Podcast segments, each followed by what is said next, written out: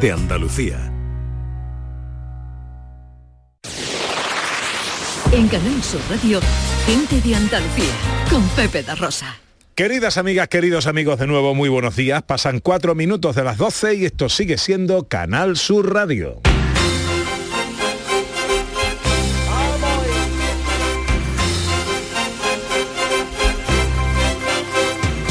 Siempre me traiciona la razón y me domina No sé luchar contra el amor.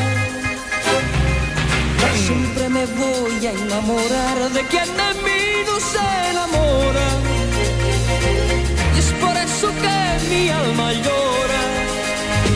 Y ya no puedo más, ya no puedo más. Siempre se repite esta misma historia. Fue único e irrepetible. Ya no puedo más, estoy harto de rodar como una noria. Camilo Sexto.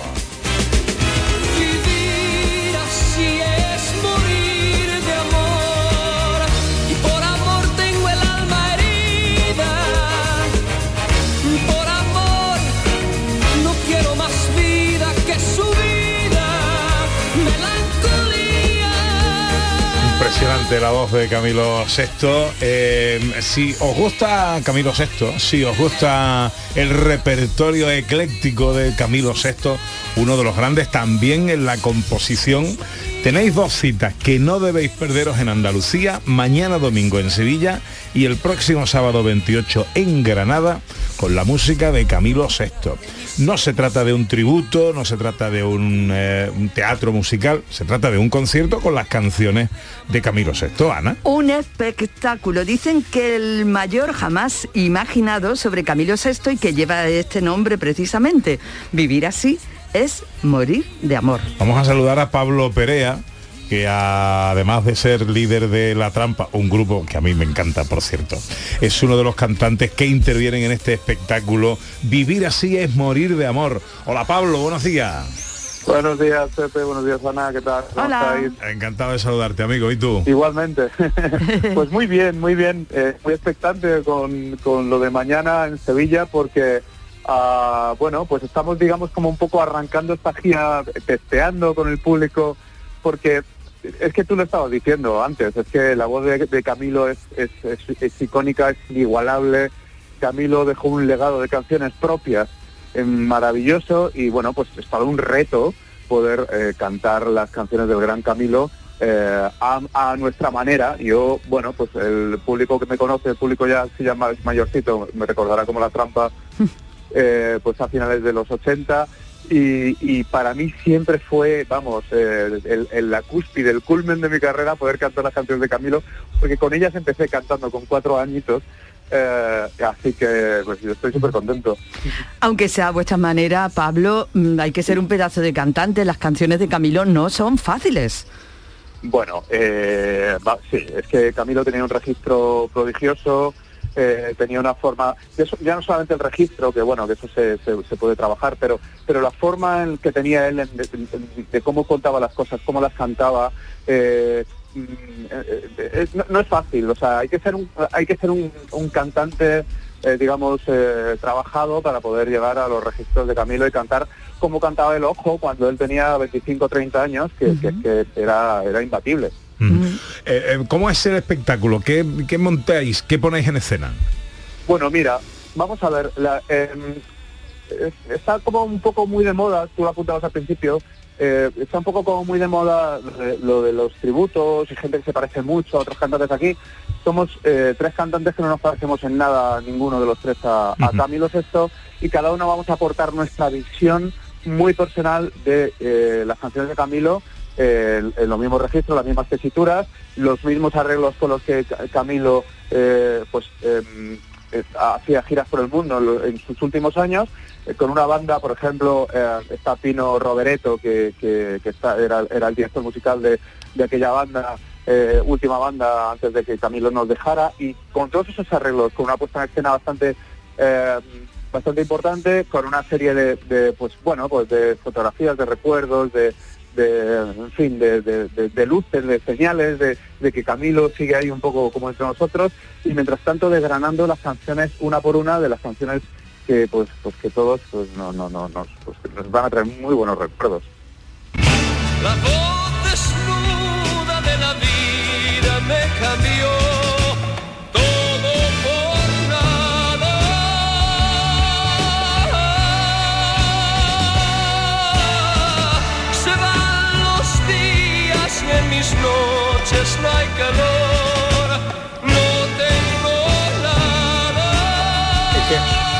impresionante escuchar a Camilo VI. Da igual que lo escuches una o mil veces, cada vez que lo escuchas la emoción es la misma. Impresionante, a mí me pone los vellos de punta escuchar este prodigio de voz. Bueno, la cita será mañana en Fibes, en el eh, Palacio de Congresos y Exposiciones de Sevilla. Eh, bien está que sea un sitio amplio de aforo, porque me imagino que eh, esto eh, debe estar condenado al, al éxito. Y el sábado 28 en el Palacio de Congresos de Granada, que nos lo apuntamos y daremos un recordatorio, Claro que sí. Ana, cuando llegue el momento también. Pero bueno, como ya se podrán ir comprando entradas, yo me aligeraría y me Sí. adelantaría para no quedarme sin sitio. Eh, eh, Pablo, te, te deseo, os deseo lo mejor porque esto tiene que ser digno de ver. Pues yo desde aquí le pido al público que aún no haya retirado su entrada, que la haya comprado, si es que eso sucede, que no lo sé, ¿no? Estoy muy al tanto, que no se lo pierdan porque es muy es muy emotivo, es muy bonito. Ah, van a estar todas estas canciones que estáis pinchando, van a estar todas estas canciones que la gente espera que estén de Camilo, van a estar ahí interpretadas con todo el amor, el respeto, porque como ya os decía, para mí Camilo es mi referente mm, y del resto de los cantantes entiendo que también. Para mí es mi referente y escuchar pues todo por nada es que no tiene no tiene precio. Así que mm, tanto en Sevilla como en Granada por favor que la gente vaya a ver esto que, que yo creo que les va a gustar He visto algún vídeo en YouTube promocional de los conciertos ya que ha hecho este espectáculo y la Sí. verdad es que Sí. emociona, ¿eh? emociona Una puesta en escena espectacular. calidad máxima. Pablo Perea, eh, uno de los cantantes que intervienen en este espectáculo. Muchas gracias por atendernos y a triunfar, A amigo mío. a vosotros gracias por llamarme un abrazo fuerte que vaya bien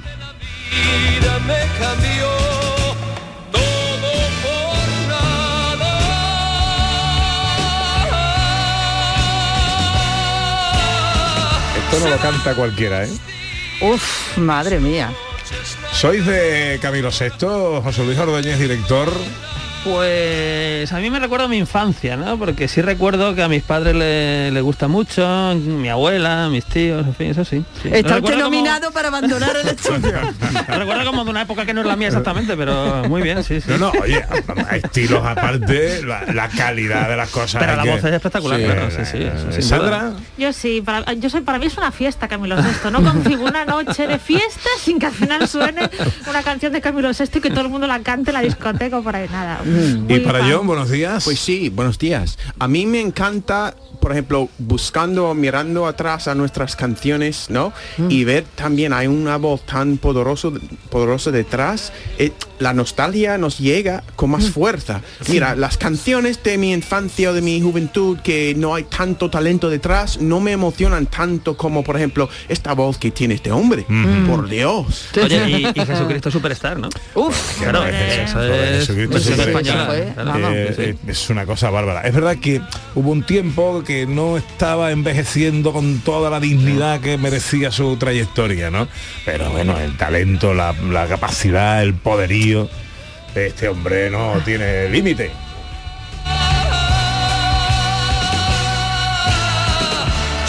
Como no tiene límite la felicidad que nos proporcionan nuestros oyentes cuando saludan cada mañana de sábado y de domingo este programa.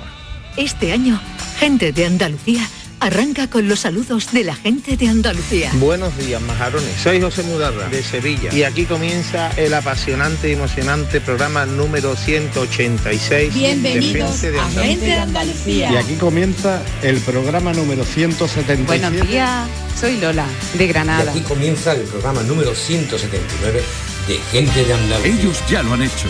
Si quieres hacerlo tú también, envíanos un WhatsApp al 670 944 958 y te contestaremos con el número de programa que tendrás que presentar. Recuerda, envíanos un WhatsApp al 670 944 958 y anímate a ser la primera voz que suene en Gente de Andalucía.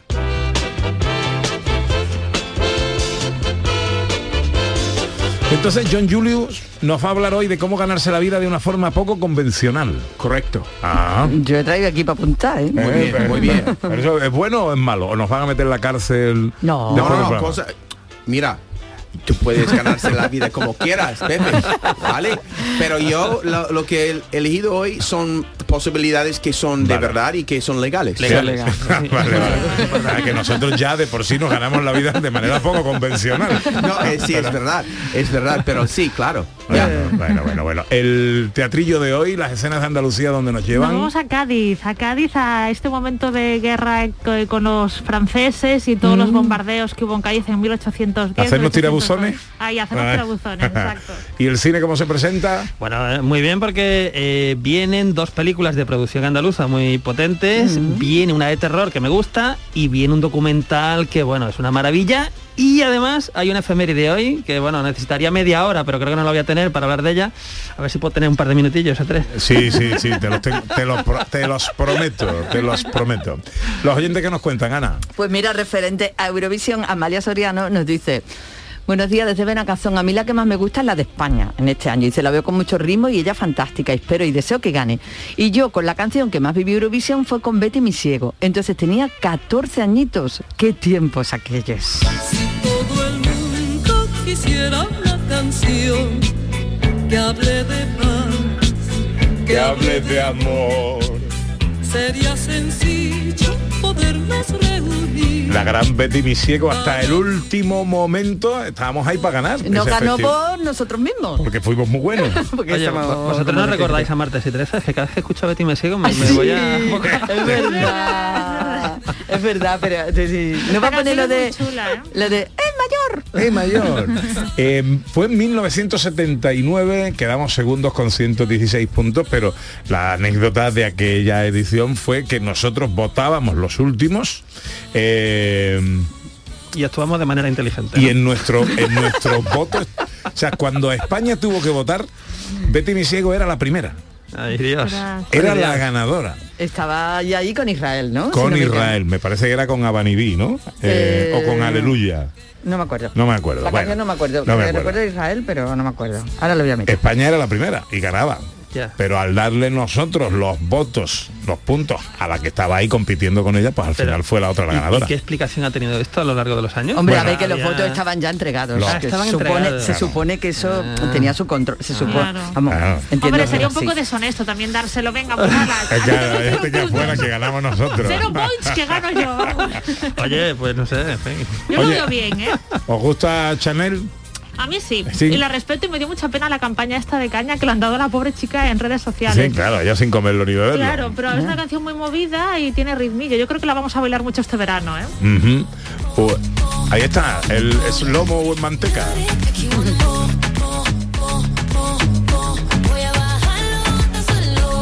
Suerte a Chanel. Y con los oyentes, ya sabéis, vuestra canción favorita eh, de Eurovisión, la ponemos y la comentamos. ¿Y qué os parece la española?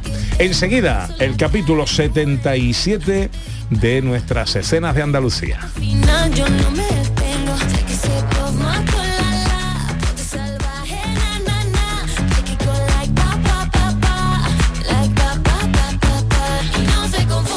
En Canal Sur Radio, gente de Andalucía con Pepe da Rosa.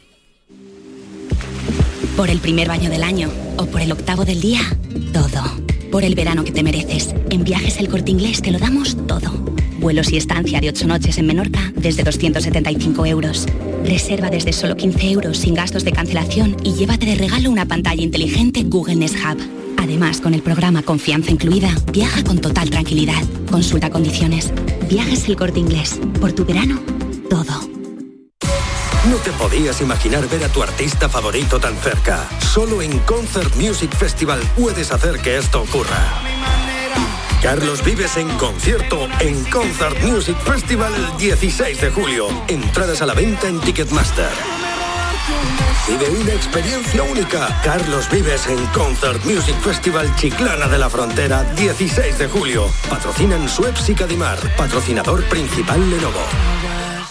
La mañana de Andalucía con Jesús Vigorra es tu referencia en la radio. Con la última hora del día, Toda la actualidad. la información más cercana que buscas y el mejor entretenimiento. La mañana de Andalucía con Jesús Vigorra. Contigo desde las 6 de la mañana. Quédate en Canal Sur Radio. La radio de Andalucía.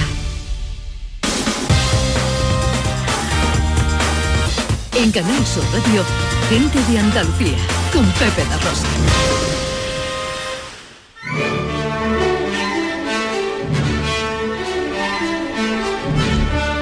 Producciones Radio Teatrales Gente de Andalucía presenta Escenas de Andalucía. Una recreación radiofónica de los episodios de la historia de Andalucía. Con el cuadro de actores de Gente de Andalucía. Escenas de Andalucía. Hoy, capítulo 77. En Cádiz huele a guerra.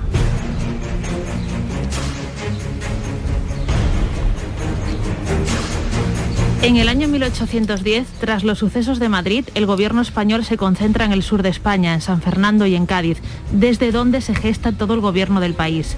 Sabedores de esto, los franceses acuden con un ejército de más de 60.000 soldados para tomar Cádiz bajo el mandato del mariscal Claude Victor y Nicolas Soult. Cádiz debe prepararse para la arremetida. Almirante Antonio de Escaño, justo ahora iba a mandarlo llamar. Don Francisco Saavedra, la urgencia es tal que me he tenido que anticipar a su petición.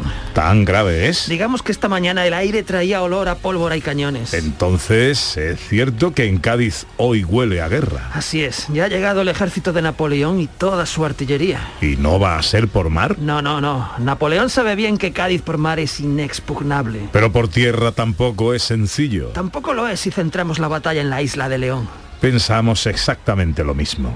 Allí en la marisma pondremos al general Soult y al mismísimo ejército napoleónico en apuros. Será una guerra larga. Aunque estemos condenados a un largo asedio, conseguiremos la Por victoria. supuesto, por supuesto. Napoleón cree que va a poder con Moscú y con Cádiz a la vez. Con Moscú podrá, pero ya le digo yo que aquí lo va a tener difícil. Amigo, preparemos a los hombres y brindemos con ellos. Sí, porque hoy Cádiz huele a guerra, pero también lo hace a victoria.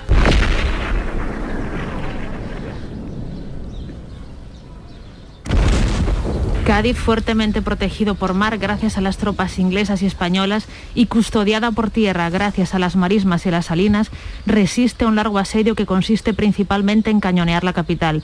No hay ninguna posibilidad de que los franceses tomen la ciudad. Señorita, me han dicho que han intentado sabotear nuestras armas. Sí, es cierto, pero al final no lo creí necesario. ¿Acaso ha visto la grandeza del ejército napoleónico y ha deducido que su hazaña era ridícula? He visto, Mariscal Solt, que jamás ganarán esta batalla. Tenemos todo el tiempo del mundo. Y nosotros también. Será un asedio largo. En Cádiz tenemos de todo. Ayer mismo fui a una cantina con mi marido. ¿Está usted casado y osa atacarnos? ¿Quiere que le diga la verdad? Le ordeno que me diga. Ya he venido más veces y hasta ahora nunca me habían detenido. Al menos he inutilizado media docena de cañones. ¿Y le reconoce tan tranquila, llena de orgullo? Usted ha sido el que me ha preguntado. Pues un en honor a tu valentía, esta tarde volveremos a bombardear a Cádiz. Mire, Mariscal, con las bombas que tiran ustedes, nosotras, las gaditanas, nos hacemos tirabuzones.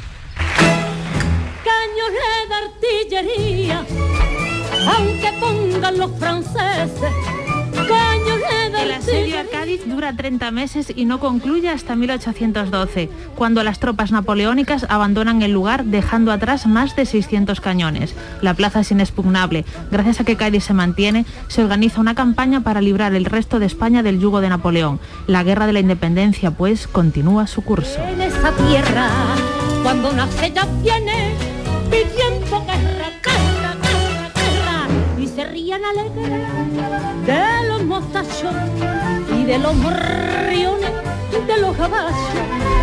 Ya hasta saben hacer... Sabía Napoleón dónde se metía. que iba a Cádiz.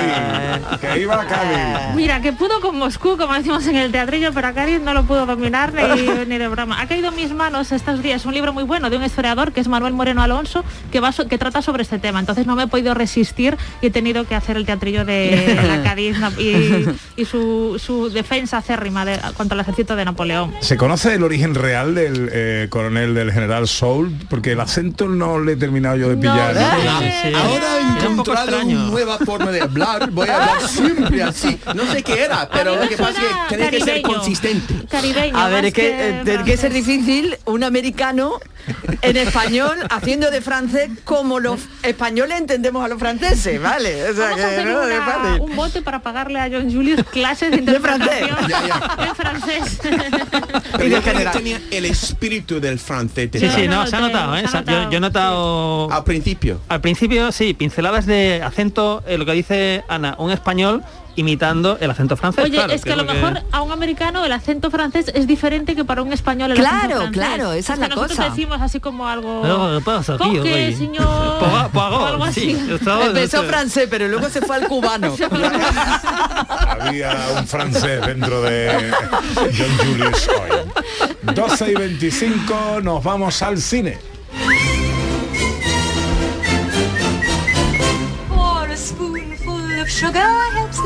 Primero Ana un poquito de actualidad. ¿Qué tenemos por ahí? Una advertencia. Bueno, es que esto es muy interesante. El Festival de Cannes, como sabéis, es el festival más importante del planeta y es dentro de poquito, ya ahora en, en mayo, en la última parte de mayo. Y el director David Cronenberg va a estrenar una película ahí que se llama Crímenes del Futuro, ¿no? Una película pues con Viggo Mortensen, Lea Seydoux, que es una de las chicas Bond de la última de Daniel Craig, y Kristen Stewart. Y lo que ha dicho David Cronenberg, el director, que dice...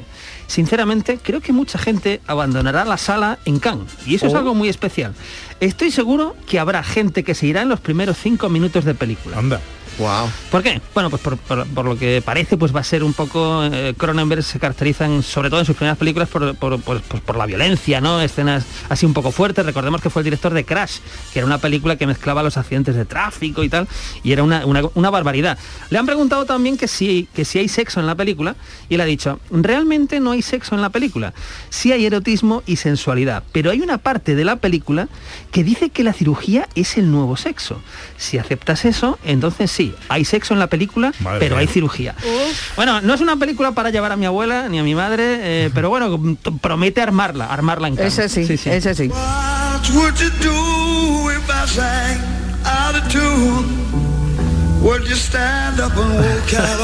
está poniendo de moda, ¿no? Esto. ¿no? A ver, ¿recordáis esta serie, esta serie tan entrañable, aquellos maravillosos años? Sí. ¿Recordáis al protagonista, este chico, un niño, Sí, ¿no? Y tal? sí, sí. Bueno, pues este niño ha crecido, ¿no? Y ahora, ahora es director y va a dirigir pues una especie de, no continuación, sino una serie pues en esta misma línea. Él, él es Fred Savage. Y lo han echado, lo han echado por ¿Ha conducta inapropiada, es lo que dicen siempre, nunca especifican exactamente qué han hecho, pero es conducta inapropiada en el set de rodaje y lo han largado. También han echado Vaya. a Fran Langella, que es un actor, pues, bueno, mítico, que tiene ahora ochenta y tantos años, que hizo, por por ejemplo, el Drácula de los 70, un Drácula de los 70. Estaba rodando para Netflix la serie El hundimiento de la casa Usher. Llevaba ya tres meses de rodaje, ya estaba rodado casi todo. Y lo mismo, le han echado por conducta inapropiada del rodaje. Aquí tenemos un poquito su versión, porque el otro día el hombre pues escribió una carta tal, y al parecer todo radica en que en una escena de amor que tenía pues con una actriz, em, estaban vestidos, por supuesto, pues el hombre apoyó su mano en la pierna de la actriz, algo que no estaba acordado, ojo, con la figura del asesor de intimidad, que es una figura nueva que hay en los rodajes ahora, pues para que mm, esté todo más o menos acordado, ¿no? Entonces, no, bueno, no tenemos la versión de la actriz, igual fue algo más, pero, pero, pero bueno, en fin, eh, me parece que apoyó la mano en la pierna y, y lo han echado. Y ahora, y ahora raro, ¿eh? han rodado todo otra vez. con- Asesor de intimidad. Asesor de intimidad, sí, sí. Ahora está en todos los rodajes, cuando hay una escena de amor o medio romántica o lo que sea, porque tiene que estar todo coreografiado, tiene que estar todo muy medido, todo muy... Entiendo muy que son de contenido... todo- claro, todo muy acordado, todo muy tal, y si te vas en un momento dado, eh, te metes mucho en el papel y te olvidas de lo que se ha coreografiado, pues puede que te echen. Yo le ha creo que no pierden mucho las películas si se quitan las escenas de amor. Bueno, depende, ¿no? Bueno, depende de la gente desnuda, eso no, eso mu- muchas veces es gratuito. Eh, Muchas, bueno, muchas veces sí, claro, Sí. Y, y según el año, ¿no? Porque Sí. hay, eh, por ejemplo, en España Sí. en los 70 cuando llegó el destape era todo gratuito, básicamente, ¿no? Ahora es trillado, de- todo es lo No, no, mismo. pero esta- hombre, tú le quitas las escenas de sexo a nueve semanas y media y no hay película. Pues claro. es Claro, pero en esa película está justificado, pero lo que dice Pero- John, en algunas no lo está. Claro. Porque no es el tema. De todas formas, bueno, esto tiene que estar acordado, lógicamente, entre actores, actrices, director y claro, si el problema es aquí es si te sales de lo Esto acordado, ¿no? complicado, claro, porque si eh, Claro. está acordado que me coges la cacha izquierda, pero la derecha no. Claro. eh, Ya. Sí. Y ahora me coge la derecha, pues a lo mejor te echa. A la calle, claro. Complicado esto, complicado, complicado. When Liberty Valance rode to town, the women folk would hide. Se cumplen 60 años de un clásico. Bueno, esta es la excusa perfecta para volver a ver El hombre que mató a Liberty Balance, que es una de las grandes obras maestras del cine, del western, de todo, ¿no? 60 años, recordemos película de John Ford, con John Wayne, Stewart, Lee Marvin, que es el que hace de Liberty Balance. Y para celebrarlo, pues aquí a veces hablamos de libros, ah, se ha sacado un libro que celebra el 60 aniversario del hombre que mató a Liberty Balance. Es un libro que escriben tres autores, Luis Freijo, Jaime Iglesias y Juan Andrés Pedrero Santos. Este libro es una maravilla, tapadura, fotografías, textos, lo edita Notorious. El que quiera, además de ver la película, leer sobre la película, pues le recomiendo esta nueva edición de El hombre que mató a Liberty Balance.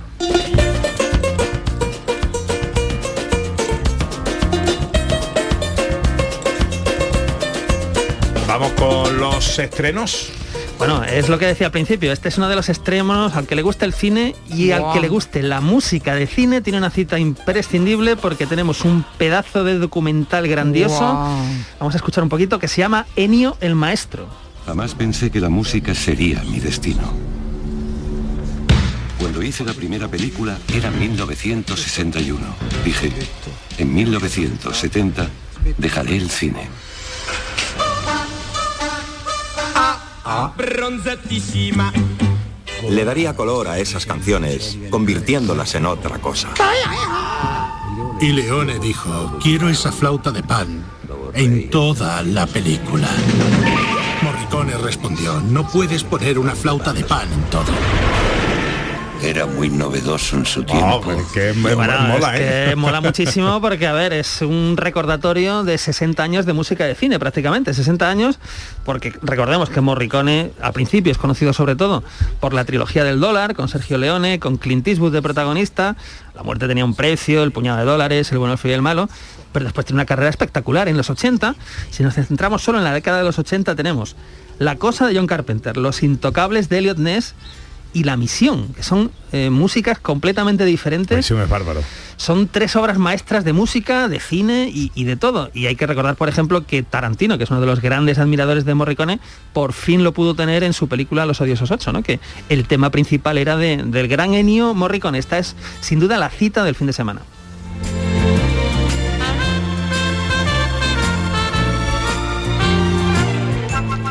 Más estrenos. Bueno, pues vámonos con el terror. Terror que nos llega de Estados Unidos, una película que se llama Firestarter. Papá, ¿Qué pasa, cielo? noto algo raro. Ya me está dando miedo. Esa vocecita súper asusta. Lápiz, pupitre, papel, zapatos. Eres rara. ¿Estás bien, Charlie? Ha vuelto a pasar. ¿El qué? Eso malo. Si notas que pierdes el control, ¿qué debes hacer? No funciona. pasa? Bueno, esto es- realmente está basado en una novela de Stephen King que ya tuvo su adaptación en los años 80 eh, con Drew Barrymore de, de protagonista, ¿no? Es de esta chica que tiene poderes y es capaz de generar fuego eh, pues eh, a, a- a distancia, ¿no? O alrededor suya. Y esto pues claro, desemboca en, pues, en cosas pues no demasiado buenas.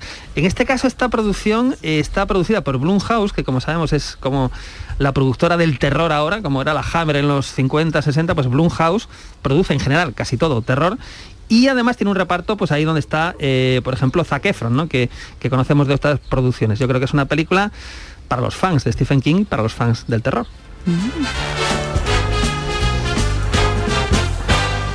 Bueno, y atención porque viene una película esperada. eh, eh, ¿Esto qué es? Ah, bueno, es una película, eh, pues hablamos antes de producciones andaluzas, pues con reparto andaluz, y además esta es una película que nos lleva a los años 80, ¿no? Que yo creo que los años 80 para nosotros son como en, los 80 eran para los 50 para la gente de los 80, ¿no? O sea, es una época que da mucho de sí, que es muy interesante. En este caso, la película de la que vamos a hablar se llama El universo de Oliver. Y a partir del próximo mes comenzará a ser observado mediante telescopio. Esta familia está marcada por las estrellas. La mala suerte nos persigue. Allí lejos.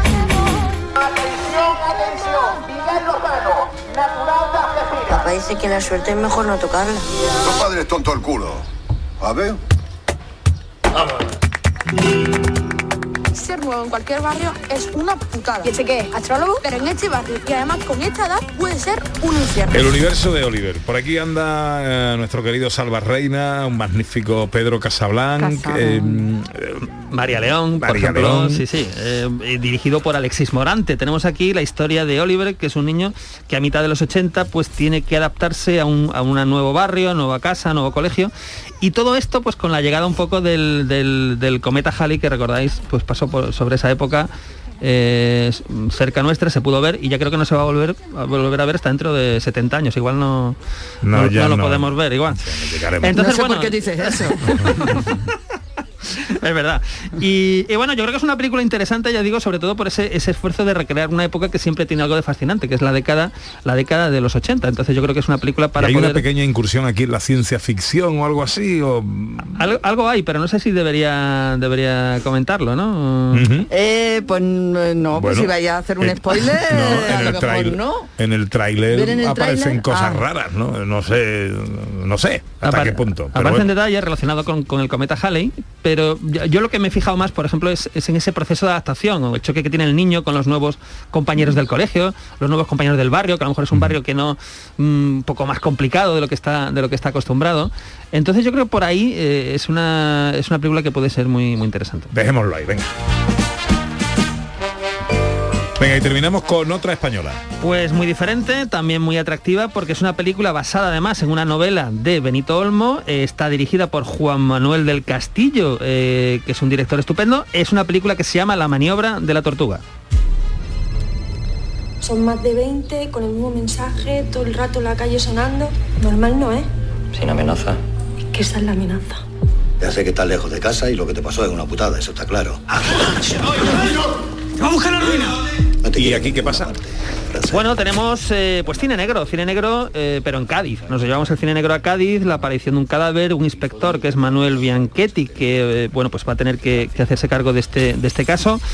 La película está protagonizada por Fred Tatien y por Natalia de Molina, que volvió a trabajar, vuelve a trabajar en este caso con Juan Manuel del Castillo después de Techo y Comida, que fue una película maravillosa que llegó hace 5 o 6 años. Entonces, bueno, yo creo que es, es una apuesta potente, es una apuesta de producción andaluza, ahí está Aralan en la producción y, y, bueno, el que le gusta el cine negro, sin duda yo creo que es la apuesta de este fin de semana. En la tele que ponemos, Bueno, en la tele tenemos el séptimo de caballería. Ese ya es un título evocador que nos lleva a la, bueno, a Little Big Horn, ¿no? General Caster, todo lo que pasa ahí con, con los Sioux que, que los masacran. Pues esta película empieza cuando acababa la de Murieron con las botas puestas. Es decir, eh, digamos que la película empieza con los que sobreviven a, esta, esta matanza, ¿no? De los Sioux y los Cheyenne, que aniquilan, aniquilan perdón, al, al séptimo de caballería. Y hay un caso mm, de, uno de estos supervivientes al que se le acusa de cobardía, ¿no? La película está protagonizada por Randolph Scott, que es un clásico de, las, de los westerns o de las westerns de serie B de los eh, 50 y 60, y está dirigida por Joseph Lewis, ¿no? Entonces, bueno, el que le gusta el western como a mí, año 56, película americana, el séptimo de caballería a las tres y media en Canal Sur Televisión. Quédate conmigo, no te vayas, perdóname. Pues esta precisamente es la canción preferida de Cristina Leiva que nos dice eso, dice, hombre, Pastora Soler, no hay vez que no la oiga y se me pongan los vellos de punta. La canción era maravillosa y ella más.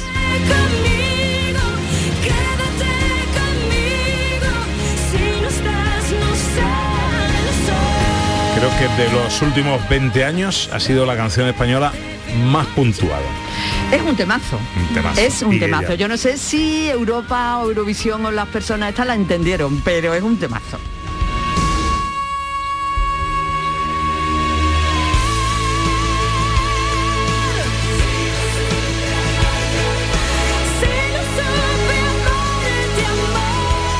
Esta es otra, ¿eh? Esto hay que cantarlo. ¿eh? Esto, eh, uf, uf, madre mía. Enseguida llega John Julius y sus cosas. Hoy con propuestas, no sabemos si decentes o no, Sí, hombre. para ganarnos la vida de forma poco convencional.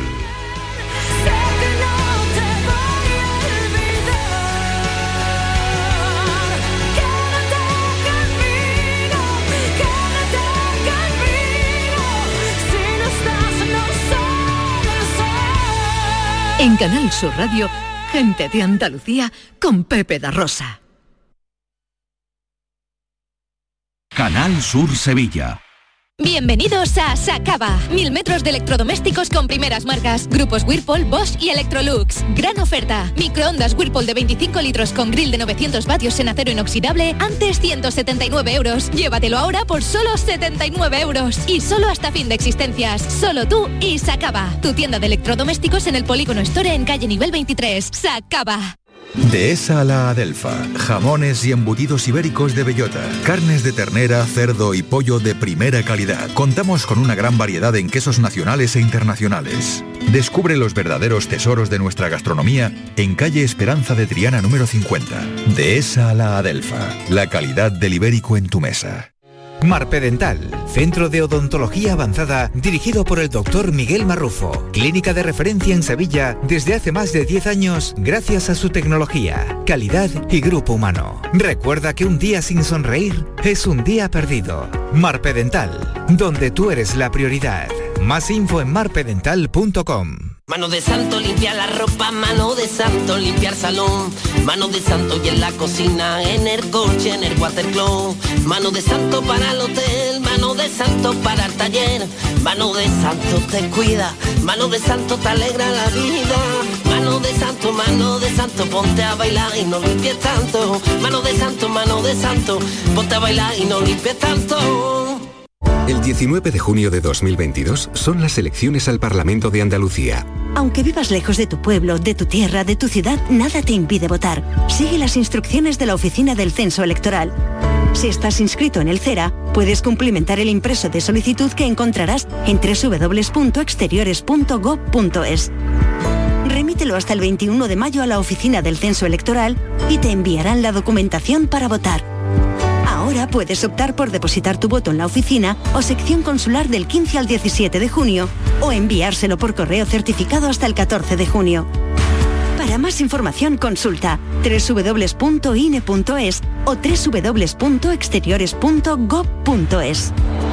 19 de junio de 2022. Elecciones al Parlamento de Andalucía. Infórmate llamando al teléfono gratuito 919-0622 o entra en eleccionesparlamentoandalucía2022.es. Junta de Andalucía. Los toros los tienes en Carrusel Taurino. Disfruta este sábado en Canal Sur Radio, en directo desde Jerez, de la corrida de toros en la que Morante de la Puebla, Juan Ortega y Roca Rey lidiarán reses de Torreestrella. Carrusel Taurino. Los toros en la radio con Juan Ramón Romero. Este sábado desde las 7 menos cuarto. Quédate en Canal Sur Radio, la radio de Andalucía. En Canal Sur Radio, gente de Andalucía, con Pepe da Rosa.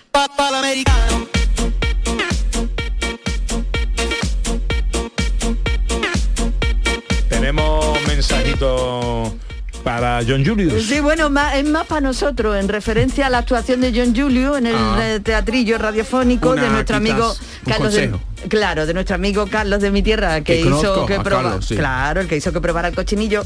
John dice que yo no tenéis perdón de Dios al inglés, haciéndole pasar por francés, si ya lo tiene complicado con el castellano. Claro que sí.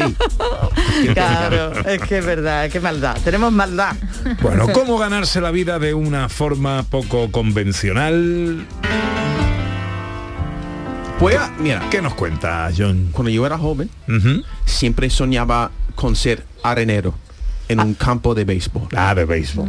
Aquí los niños que sueñan con ser arenero son areneros de Plaza de Toro, ¿no? Eso Y- voy, a llegar, voy a llegar a este punto. Ah, perdón. perdón. No, no pasa nada. Pepe. Para un niño, sobre todo, o para cualquiera, pues no sois fans de béisbol, pero es muy dramático subir las escaleras de un estadio de béisbol, pasar por un túnel para entrar en la zona de asientos y de repente ver debajo esa preciosidad de campo de verde exuberante. Los senderos de albero entre las bases en forma de diamante, las bases de un blanco impecable y el campo entero en forma de un abanico abierto. En cada inning, Qué bien lo ha descrito.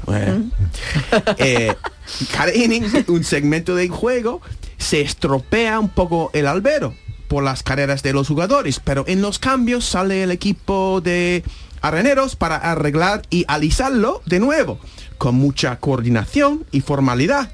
Tienen uniformes, ¿no? Pues yo pensaba que si no llegara a ser jugador profesional, por lo menos podría solicitar el puesto de arenero. La temporada de béisbol muy larga. Desde marzo a abril hasta septiembre octubre, jugando casi cada día. Cada equipo juega, fíjate, 162 partidos en una temporada. Y eso es antes de las eliminatorias. Pensaba yo que bien trabajar tan cerca de mis héroes durante tantos días y horas del año y en un lugar tan hermoso. Resulta, como ha dicho Pepe, que hay algo parecido aquí. Los aren- areneros de las plazas de toros. Y la primera vez que fui a una corrida, antes de entender lo que estaba viendo, ver los areneros salir y arreglar el ruedo durante los descansos me despertaba la nostalgia. Y así me gusta la experiencia, la experiencia más. Ah, qué chulo. Mira, qué vinculación entre los toros y el, El béisbol. béisbol, sí. Qué cosa. dos pasatiempos, los dos son pasatiempos de campo. Pero. Mm.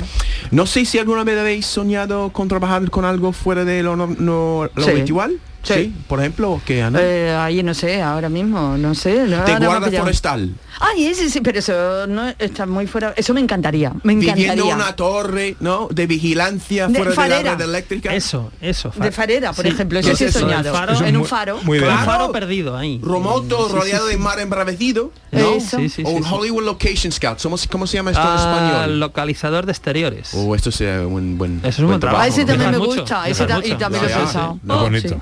Custodiar un hotel cerrado durante el, El invierno. es verdad, eso me encantaría. Eso sería un gran Que quede bloqueada por la nieve, ¿verdad? Claro. Pues hoy traigo profesiones raras, profesionales, profesiones de verdad y legítimas, Pepe. Vale, vale, para ver si, si despiertan el interés de un oyente que ya está harto, harto de su trabajo, monótono, o que está buscando algo más estimulante o menos estimulante. Primero, un durmiente profesional. Es- esa, esa. Ganar Durmiente dinero durmiendo. Probar colchones, por ejemplo. Me imagino que este trabajo existe. ¿Cómo serían las condiciones? A mí me vendría Una bien jornada completa, ocho horas, ¿no? Eh, quizás un descanso para hacer pipí o beber un vaso de leche y a veces tendrá que trabajar horas extras. Normal, ¿no? Está bien, sí, sí. ¿No? Yo no me negaría. ¿eh? Mira, Hora extra. no, mira, hace 10 años NASA estaba ofreciendo 18 mil dólares, 1.200 cada semana durante 15 semanas a personas dispuestas a no salir de la cama durante 70 días para evaluar El cómo reaccionaría el cuerpo durante un viaje espacial a Marte. ¿Os apuntáis? Wow, Yo sí. Bueno, aquí hemos hablado de un hotel en Huelva que paga sueldos de 4.000 euros al mes a personas simplemente por disfrutar del hotel. Wow. ¿Para qué? Luego a cambio la persona lo que tiene que hacer es difundir en redes. Esa es mi todo. profesión soñada, que Ah, no me salía antes. La que va evaluando los hoteles del mundo. Esa. Proba- probadora Esa de es, hotel, Esa, probadora de hoteles de lujo. Que lo puntúa y eso. Hay otro, mira, otro probador, probador de toboganes acuáticos. ¡Ay, qué gracioso! Hace algunos años Splash World, una franquicia de parques acuáticos, contrató a un joven Sebastian Smith para viajar con todos los gastos pagados a los cua- 20 resorts de Splash World por todo el mundo. Jamaica, Turquía, Oh, Egipto. Para probar atracciones, ganando 20 mil libras en solo seis meses. Qué bueno. Hubo mucha competencia para conseguir este trabajo. No me extraña. Se presentaron 2.000 candidatos. No me extraña. A mí no me gusta eh? tanto, ¿no? Eso, Eh, no Eso hago yo. lleva más riesgo, porque si Ya. está un tobogán mal, te puedes hacer daño. Sí, imagínate con tu... Tiene... Sí, ponerle pega, venga. Tercero, tercero, mira, porque mira, eso quizás me pega a mí. Para aquellos con talentos gustativos. No digo que tengo talento, quiero tener talento. Mira, hay probadores de vino, de jamón, de todo tipo de alimentos preenvasados. Pero también hay probadores de comida de perros y de gatos. Estos proveedores son seres humanos para poder analizar el sabor. He leído una entrevista con un tal Simon Allison que trabaja en eso. Y dice que los gatos son más exigentes que los perros. Anda. Y que es muy importante oler la comida muy bien, pensando más en los dueños que en las mascotas, porque cuanto más la comida de perro o de gato huele a comida humana, mejor. Porque así los dueños piensan que están alimentando bien a sus animales, aunque no sea Ah. verdad. Ah. Pero normal, ¿no? Sí. Quizás a un perro le gusta algo que huele fatal, pero tú no quieres esto en tu casa. Sí, es verdad. Es Dice verdad. Simon Allison que siempre mastica la comida muy bien, muy muy bien, para saber bien su consistencia, pero nunca traga la comida, ahí traza la línea. Ah. Y Pues yo te la cambio, este trabajo por el de los toboganes. Ya. Eso también mastica mucho el chicle para no tener aliento de perro. y por último, último, ¿vale? Para los aventureros o aquellos que quieren imaginarse, José Luis, en una película. Un atracador de bancos legal, Pepe. Es decir, los bancos te pagan para intentar robarles. Esto es divertido. Sí, y así los bancos aprenden a mejorar sus medidas de seguridad. La, la pregunta es, eh, te a mí me paga el banco por robarle, pero los que están en ese banco saben que a mí su banco me está pagando por intentar robarles o no, porque Oh. claro, ¿Sabéis cómo se llama este puesto de trabajo en inglés? ¿Cómo? Penetration tester. que suena a otra cosa, probador de penetración. Sí, es verdad. Ya, ya. Claro, pero lo que dice José Luis es importante, Claro. porque si yo voy ahí a atracar el banco, a mí me ha pagado, yo lo sé, el banco lo sabe. Sí. Pero- vale, pero los que pero los que están allí, allí no, y claro. si hay ahí un experto en artes marciales y me, me pega me- un claro, viaje, ¿qué pasa? O te Claro. pegan un tiro ahí. O me pega un tiro. Claro. No obstante, si a mí me llama alguien y me dice, te ofrezco un trabajo de penetration tester, yo le digo que sí por si acaso, ¿sabes? Y ya luego ya, ya veremos Oye, después los están- detalles. Nada más que por ponerlo en tu currículum. Claro, claro, efectivamente. Oye, después están lo- los trabajos de dobles de cuerpo en las películas, que eso no hemos hablado. eh, los dobles de cuerpo, ¿no? Cuando hay una escena de, de sexo y los protagonistas no quieren desnudarse, Ajá. pues llaman a gente que está muy bien formada y vemos pues la espalda de un tío que no es el actor o la espalda de la chica Sí. que no es la actriz y, y eso es otro oficio, ¿no? Pero penetration tester tiene más. Sí, más, sí. Más más. nombre, más nombre. Luego tú Más te pones la tarjeta, si tienes ese trabajo, te pones la tarjeta John Julius, Penetration. Penetration Man, ¿no? Pues está bien. Eso parece un superhéroe Se abren muchas ¿eh? puertas. Claro, me, invitan a todas las fiestas. ya, Eso- pues vamos a da- dejarlo así, ¿no? Penetration tester. Sí. Te- Quería, quería decir más cosas, pero sal- yo, penetration tester, sí, ¿Cómo mi la- tarjeta. cómo- porque la traducción literal, eso no... Probador de Probador. penetración, porque Probador de está penetración. penetrando en el banco, supongo. Claro. Penetrando para, pues... No, no, no, No sé. tanto penetrando todo el rato. Probador de penetraciones. Ese, literalmente, así, Claro. Gustador, gustador, ¿no? Porque te Oye, como si, sabor. y si el, el trabajador este consigue atracarle, consigue robar el banco, Sí. se queda con la paz. Eso sí, ya, ah, no sé, pero yo creo, que, por ejemplo, No, es una cantera para, para tú sabes, ladrones de verdad, ¿no? Porque Sí, tú coges ideas, vale, ya voy a dejar el trabajo. Y ahora tú sacas de verdad una roba y na- nadie, te va, no- nadie te va a enterar. Y tú vives toda la vida como penetration tester si quieres. Bueno, por si, por en, si el acaso, currículum, en el currículum queda raro eso, ¿eh? por si acaso me voy a quedar con el de los toboganes, ¿eh? Vale, Me quedo con el de los toboganes.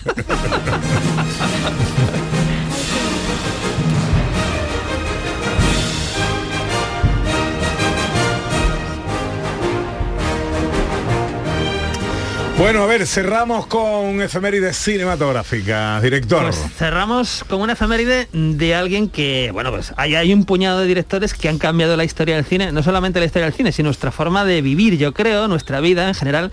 Y hoy vamos a hablar de uno de ellos porque tal día como hoy, de 1944, nace George Lucas. Happy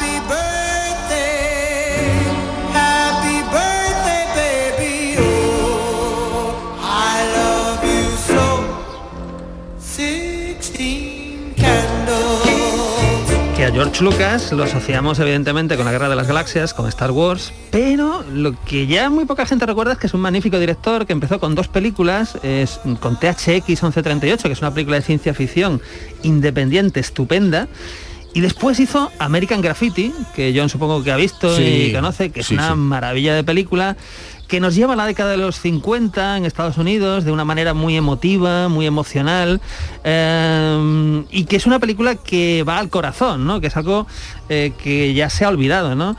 Porque claro, George Lucas, después de American Graffiti en el año 73, 74 creo que la hace, pues ya en el 77 hace La Guerra de las Galaxias, que de repente cambia la historia del cine, ¿no?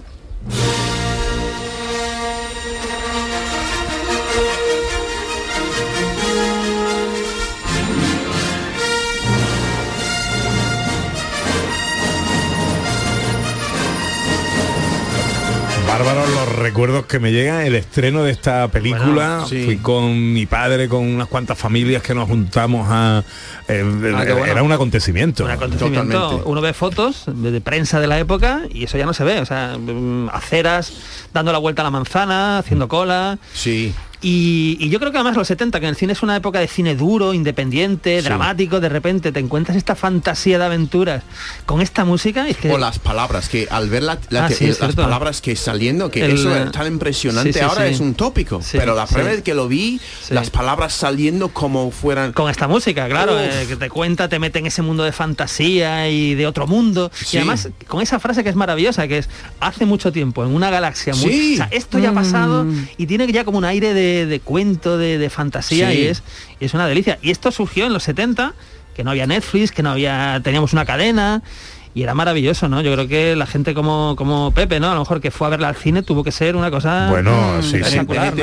las ¿no? letras y a mí también me impresionó mucho la, la, la aparición, o sea, eh, cómo aparecía en pantalla Ah, la nave espacial. La primera, la primera nave. la eh, primera nave malos, que claro, empezaba sí. por la por la proa digamos de la nave y luego no Ah, se no acababa no nunca acaba. ¿no? Sí, no, es verdad, también. Ya, ya. No, no, Sí. eso sí. Sí, sí. Impresionante. Estos ima- estas imágenes. Es una maravilla, es una maravilla. Y, y bueno, y cambia el cine porque, porque de repente es un negocio pro- muy próspero. El cine se convierte en un negocio que dura, de hecho, Star Wars hasta hoy. O sea, eh, dentro de dos semanas tenemos una continuación o un spin-off del mundo de Star Wars con Obi-Wan Kenobi. Es decir, 45 años después.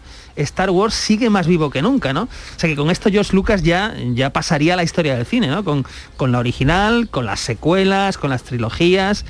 Pero es que si tuviese, no tuviese bastante con esto, pues en el 81 empieza otra saga que sigue viva a día de hoy.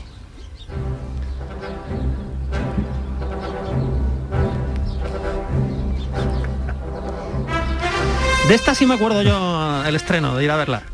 y Irene nuestra realizadora también claro ¿Sí? soy más jovencitos los dos Sí. Ah, y ella también recuerda que fue al, Sí, al sí. estreno de En busca del arca perdida Bueno, yo- yo ver esta película Otro con- fenómeno en, en un también. ¿Eso es pantalla. Lucas, George Lucas o Spielberg? Bueno, esta película está escrita, eh, la historia es de George Lucas y está producida por George Lucas. Ah. Que George Lucas, como ya no quiere dirigir a partir de la Guerra de las Galaxias, le pide a su amigo Spielberg, bueno, están, eh, la historia es que Spielberg y Lucas están en Hawái y Spielberg le dice, oye, ¿sabes George? Siempre he querido dirigir una peli de James Bond.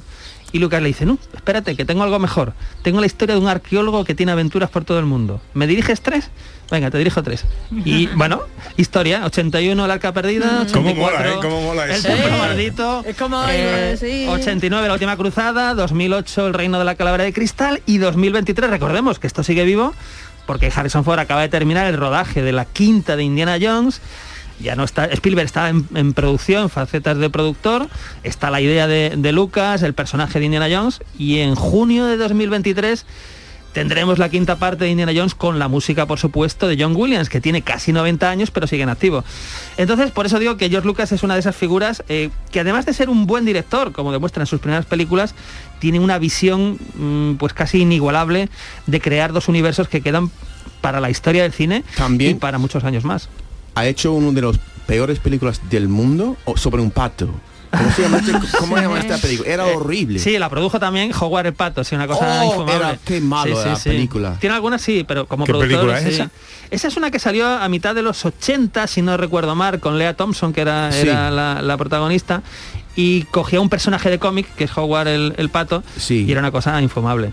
Pero no manchemos este momento de Sí, George claro, Lucas. No manchemos cambiando. este Pero momento eso también mágico. es tan mala la película Sí, sí. que es divertida. Pero tiene alguna mala también más, ¿eh? como productor, como productor. ¿no? Tal día como hoy, 1944, nacía George Lucas. Bueno, ¿qué va a hacer hoy John Julius? Yo voy al, al cine. ¿Qué vas a Con mi, con mi hijo que quiere ver eh, Doctor Strangelove. Ah, Doctor Strange. Doctor Strange. Oh, No, Doctor Do- Strange. Doctor Str- Strange Love es la de Peter Sellers, la de Kubrick. Claro, que, que seguramente es una película Esa es la buena, esa es la buena. Estoy wishful thinking, ¿no? No, a, a ver, ¿cómo, cómo me, yo creo que no voy a entender nada. Bueno, eso es de esas películas que si has visto las 14 anteriores de Marvel, las tres series precedentes y tal, pues igual coges más cosas, pero mm, Yo he visto solo una película Claro. y me, me- me sentí un poco perdido. Pero va. Bueno, pues eh, hagas lo que hagas, pásalo bien, querido. Sí, voy a mirar en mi móvil si hay trabajo para penetration test. Homologation test. Ahora vamos llegando a la una. Llega la información a Canal Sur Radio.